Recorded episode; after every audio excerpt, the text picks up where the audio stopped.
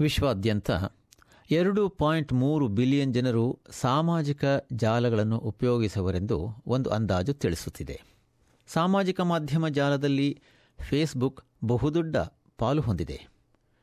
ಪ್ರತಿದಿನ ಐನೂರು ಸಾವಿರ ನೂತನ ಗ್ರಾಹಕರು ಸೇರುತ್ತಿದ್ದಾರೆ, ಅಂದರೆ ಪ್ರತಿ ಸೆಕೆಂಡಿಗೆ ಆರು ನೂತನ ಸದಸ್ಯರು. ಹಾಗಾದರೂ ಉಪಯೋಗಿಸುವವರಲ್ಲಿ ಬೆಳೆಯುತ್ತಿರುವ ಕಳವಳ ಉಂಟಾಗಿದೆ. ಸಾಮಾಜಿಕ ಜಾಲಗಳ ಗೌಪ್ಯತೆಯ ನೀತಿಗಳನ್ನು ಒಪ್ಪದ ಬಹಳಷ್ಟು ಗ್ರಾಹಕರು ಬಿಟ್ಟು ಹೋಗುತ್ತಿದ್ದಾರೆ ಜಾಲವನ್ನು ಬಿಟ್ಟವರು ತಾವು ನಿರಾಳವಾಗಿರುವುದಾಗಿ ಹೇಳುತ್ತಿದ್ದಾರೆ. ಅಂದರೆ, ಸಾಮಾಜಿಕ ಮಾಧ್ಯಮ ಜಾಲ ವಿರೋಧಿ ಚಟುವಟಿಕೆ ಆರಂಭವಾಗಿದೆಯೇ? ಸಾಮಾಜಿಕ ಮಾಧ್ಯಮವನ್ನು ಆಕ್ಸ್ಫರ್ಡ್ ಡಿಕ್ಷನರಿಯಲ್ಲಿ ಈ ರೀತಿ ವರ್ಣಿಸಲಾಗಿದೆ. ಮಾಹಿತಿಯನ್ನು ಕಲ್ಪಿಸಿ ಅದನ್ನು ಹಂಚಿಕೊಳ್ಳಲು ಅಥವಾ ಸಾಮಾಜಿಕ ಜಾಲಗಳಲ್ಲಿ ಭಾಗವಹಿಸಲು ಬಳಕೆದಾರರಿಗೆ ನೆರವು ನೀಡುವ ಅಂತರ್ಜಾಲಗಳು ಅಥವಾ ಸಾಧನಗಳು. ಪ್ರಸ್ತುತದಲ್ಲಿರುವ ಸಾಮಾಜಿಕ ಮಾಧ್ಯಮ ತಾಣಗಳ ಸಂಖ್ಯೆಯು ಅಗಾಧವಾಗಿ ಹೆಚ್ಚಾಗಿದೆ. ಫೇಸ್ಬುಕ್ ಟ್ವಿಟರ್ ಗೂಗಲ್ ಪ್ಲಸ್ ಮತ್ತು ಇನ್ಸ್ಟಾಗ್ರಾಮ್ ಇವು ಕೆಲವು. ಫೇಸ್ಬುಕ್ನ ಏಳಿಗೆಯು ಅದ್ಭುತವಲ್ಲದೆ ಮತ್ತೆ ಏನೂ ಅಲ್ಲ. ಹಾರ್ವರ್ಡ್ನ ವಿದ್ಯಾರ್ಥಿಯಾಗಿದ್ದ ಮಾರ್ಕ್ ಝಕರ್ಬರ್ಗ್ ಅವರು ಆರಂಭಿಸಿದ ಸಂಸ್ಥೆಯಾಗಿದ್ದು, ಇಂದು ವಿಶ್ವಾದ್ಯಂತ ನಲವತ್ತೆಂಟು ಕಚೇರಿಗಳಲ್ಲಿ ಹೆಚ್ಚು ಕಡಿಮೆ ಹದಿನಾರು ಸಾವಿರ ಮಂದಿ ಉದ್ಯೋಗ ಸಿಬ್ಬಂದಿಯನ್ನು ಹೊಂದಿರುವ ಸಂಸ್ಥೆಯಾಗಿದೆ ಫೇಸ್ಬುಕ್. ಸ್ಥಾಪಿಸಿದ ಹನ್ನೆರಡು ವರ್ಷಗಳ ನಂತರ ಫೇಸ್ಬುಕ್ ವಿಶ್ವಾದ್ಯಂತ ಒಂದು ಬಿಲಿಯನ್ ದಿನನಿತ್ಯದ ಬಳಕೆದಾರರು ಇದ್ದಾರೆಂದು ಹೇಳಿಕೊಳ್ಳುತ್ತಿದೆ. ಫೇಸ್ಬುಕ್ ಆಸ್ಟ್ರೇಲಿಯಾದ ನೀತಿ ವಿಭಾಗದ ಮುಖ್ಯಸ್ಥೆ ಮಿಯಾ ಗಾರ್ಲಿಕ್ ರವರು ಜಾಲವನ್ನು ಬಳಸುತ್ತಿರುವ ಆಸ್ಟ್ರೇಲಿಯನ್ನರ ಸಂಖ್ಯೆ ವೃದ್ಧಿಸುವುದು ಮುಂದುವರೆದಿದೆ ಎನ್ನುತ್ತಾರೆ In Australia, those numbers are 13 million Australians who are active on Facebook, with 10 million using it every day. And these, these numbers are they've increased year on year. So the daily active users on Facebook have increased by 19% year on year. University of ಕ್ವೀನ್ಸ್ಲ್ಯಾಂಡ್ನಲ್ಲಿ journalism and communication ವಿಭಾಗದ ಉಪನ್ಯಾಸಕರಾದ Nicolas Kera ಅವರು ಸಾಮಾಜಿಕ ಮಾಧ್ಯಮದ ಮೂಲಕ ನಮ್ಮ ಅನಿಸಿಕೆಗಳನ್ನು ವ್ಯಕ್ತಪಡಿಸುವುದು ಸರ್ವೇ ಸಾಮಾನ್ಯವಾಗಿ ಬಿಟ್ಟಿದೆ ಎನ್ನುತ್ತಾರೆ if you want to be connected to your friends, you kind of have to be on social media. It is the kind of platform through which you kind of do social relationships now. ಸಾಮಾಜಿಕ ಮಾಧ್ಯಮದ ಅಸಾಧಾರಣತೆ ಮತ್ತು ಇತ್ತೀಚಿನ ಸ್ಮಾರ್ಟ್ಫೋನ್ಗಳ ಪ್ರವರ್ಧಮಾನತೆ ನಡುವೆ ಸಂಬಂಧವಿದೆ ಎಂದು ಕ್ಯಾರಾ ಹೇಳುತ್ತಾರೆ Social media and the smartphone are bound up with each other, and the popularity of each is dependent on the other, if you like. So, social media becomes a phenomenon when we start carrying a device around in our hands every day that's connected to the internet, and we use that device to both access streams of media content, but also to tell a story about ourselves. ಹೀಗಾದರೂ ಕೆಲವರು ಫೇಸ್ಬುಕ್ನಂತಹ ಅಂತರ್ಜಾಲ ಕ್ಷೇತ್ರಗಳ ಸೌಲಭ್ಯಗಳ ಬಗ್ಗೆ ಸಂಶಯಗೊಳ್ಳುತ್ತಿದ್ದಾರೆ university of ವಿಯನ್ನಾದ ಅಧ್ಯಯನಕಾರರು ವರ್ಷ ಎರಡು ಸಾವಿರದ ಹದಿಮೂರನ್ನು the year of virtual identity suicide ಎಂದು ಕರೆದಿದ್ದಾರೆ. ಅವರು ಕೈಗೊಂಡ ಅಧ್ಯಯನವು ಫೇಸ್ಬುಕ್ ಬಳಕೆಯನ್ನು ಕೈಬಿಟ್ಟವರಲ್ಲಿ ಕೆಲವು ಪ್ರಮುಖವಾದ ಅಂಶಗಳ ಸಾಮ್ಯವಿದ್ದು, ಅವರಲ್ಲಿ ಬಹಳಷ್ಟು ಮಂದಿ ಪುರುಷರಾಗಿದ್ದು, ಆತ್ಮಸಾಕ್ಷ್ಯವುಳ್ಳವರಾಗಿದ್ದು, ಸಾಮಾನ್ಯವಾಗಿ ಕಡಿಮೆ ಸಂಖ್ಯೆಯಲ್ಲಿ ಮಿತ್ರರನ್ನು ಹೊಂದಿರುತ್ತಾರೆ ಎಂದು ಕಂಡುಕೊಂಡಿದೆ. ಫೇಸ್ಬುಕ್ ಬಳಕೆ ಬಿಟ್ಟವರು ವಿಶೇಷವಾಗಿ ಫೇಸ್ಬುಕ್ ಅಂತರ್ಜಾಲ ಕ್ಷೇತ್ರದ ಗೌಪ್ಯತಾ ನಿಯಮದ ಬಗ್ಗೆ ಕಳವಳ ಹೊಂದಿದ್ದು ಹೆಚ್ಚು ಕಡಿಮೆ. ಅರ್ಧದಷ್ಟು ಮಂದಿ ತಮ್ಮ ಖಾಸಗಿ ಮಾಹಿತಿಯನ್ನು ಬಳಸುತ್ತಿರುವ ರೀತಿಯ ಬಗ್ಗೆ ಅಸಂತೃಪ್ತರಾಗಿ ಇದ್ದಾರೆಂದು ಹೇಳಲಾಗಿದೆ.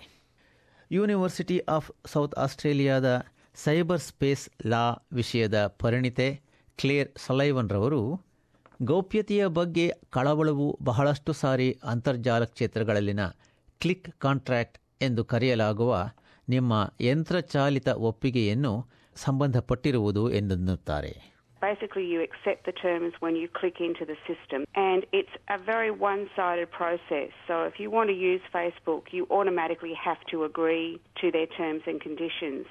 Unlike a kind of more traditional contract where you would have some bargaining and you could say what you agreed to and what you didn't. Uh, so, it's a take it or leave it contract, and it's usually fairly heavily weighted in favour of the company rather than the consumer. Facebook ಸಂಸ್ಥೆಯ ಮಿಯಾ ಗಾರ್ಲೇಕ್ ಸಂಸ್ಥೆಯು ಅನುಸರಿಸುವ ಮಾರ್ಗವನ್ನು ವಿವರಿಸುತ್ತಾರೆ Similar to many online services, we um, provide a service for hundreds of millions of people around the world.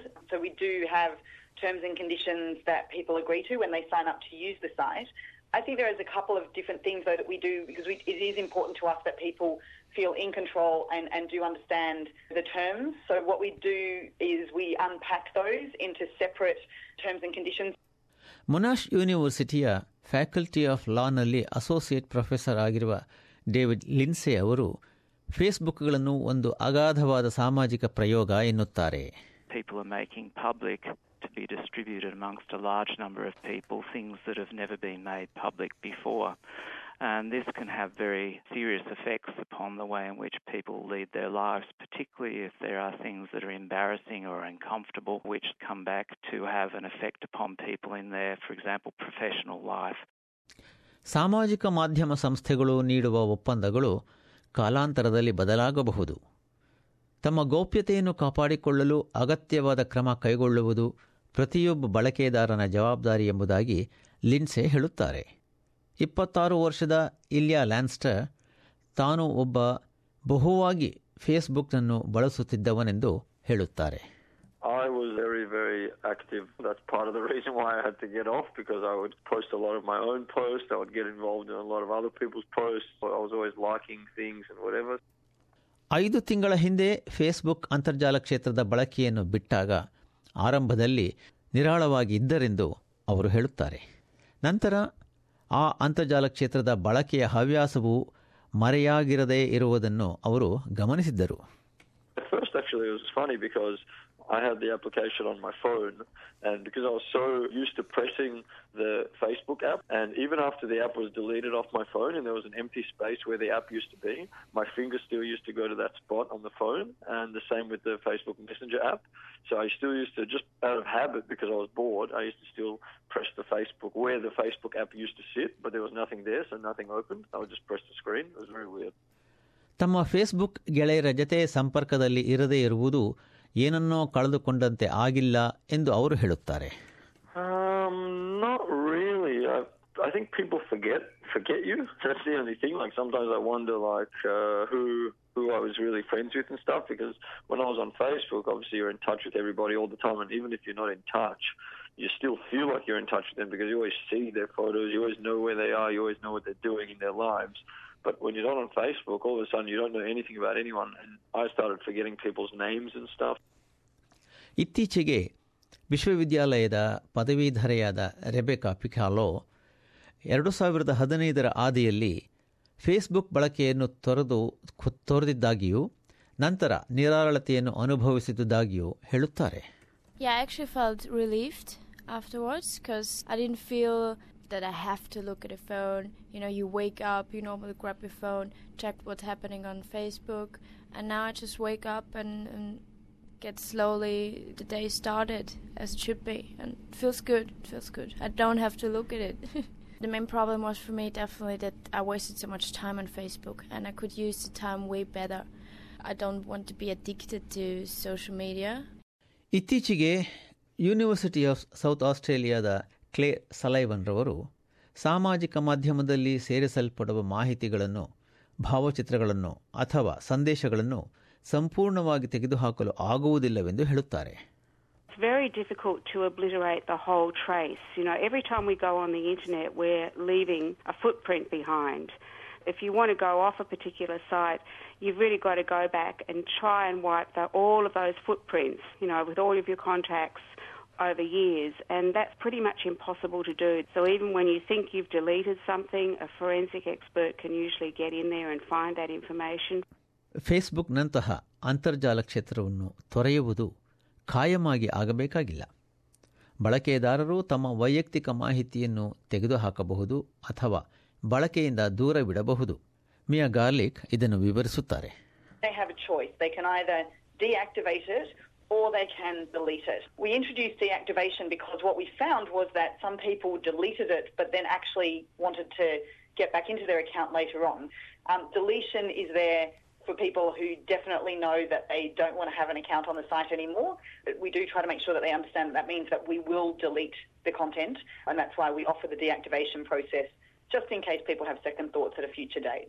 Pew research centre ನಡೆಸಿದ ಒಂದು ಅಧ್ಯಯನ ಸಾಮಾಜಿಕ ಮಾಧ್ಯಮದ ಬಳಕೆದಾರರು ಅಂತರ್ಜಾಲದ ಬಳಕೆಯಿಂದ ದೀರ್ಘಕಾಲ, ಬಹಳಷ್ಟು ಸಾರಿ ಹಲವಾರು ವಾರಗಳು ಅಥವಾ ಅದಕ್ಕೂ ಅಧಿಕ ಅವಧಿ ದೂರ ಉಳಿಯುವರು ಎಂದು ತಿಳಿಸುತ್ತದೆ.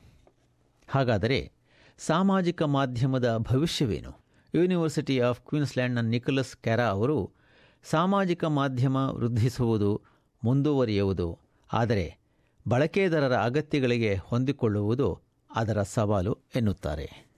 Is the media platform that will kind of dominate the media sphere, if you like, in the coming years. And I think what we're going to see unfold over the next five, ten years and so on is a form of media that uses more and more and more information to kind of constantly adapt to us. And that means the adaptations it makes will be in order to keep us engaged on our devices for longer and longer and longer, revealing more about ourselves and our lives and our interests and so on.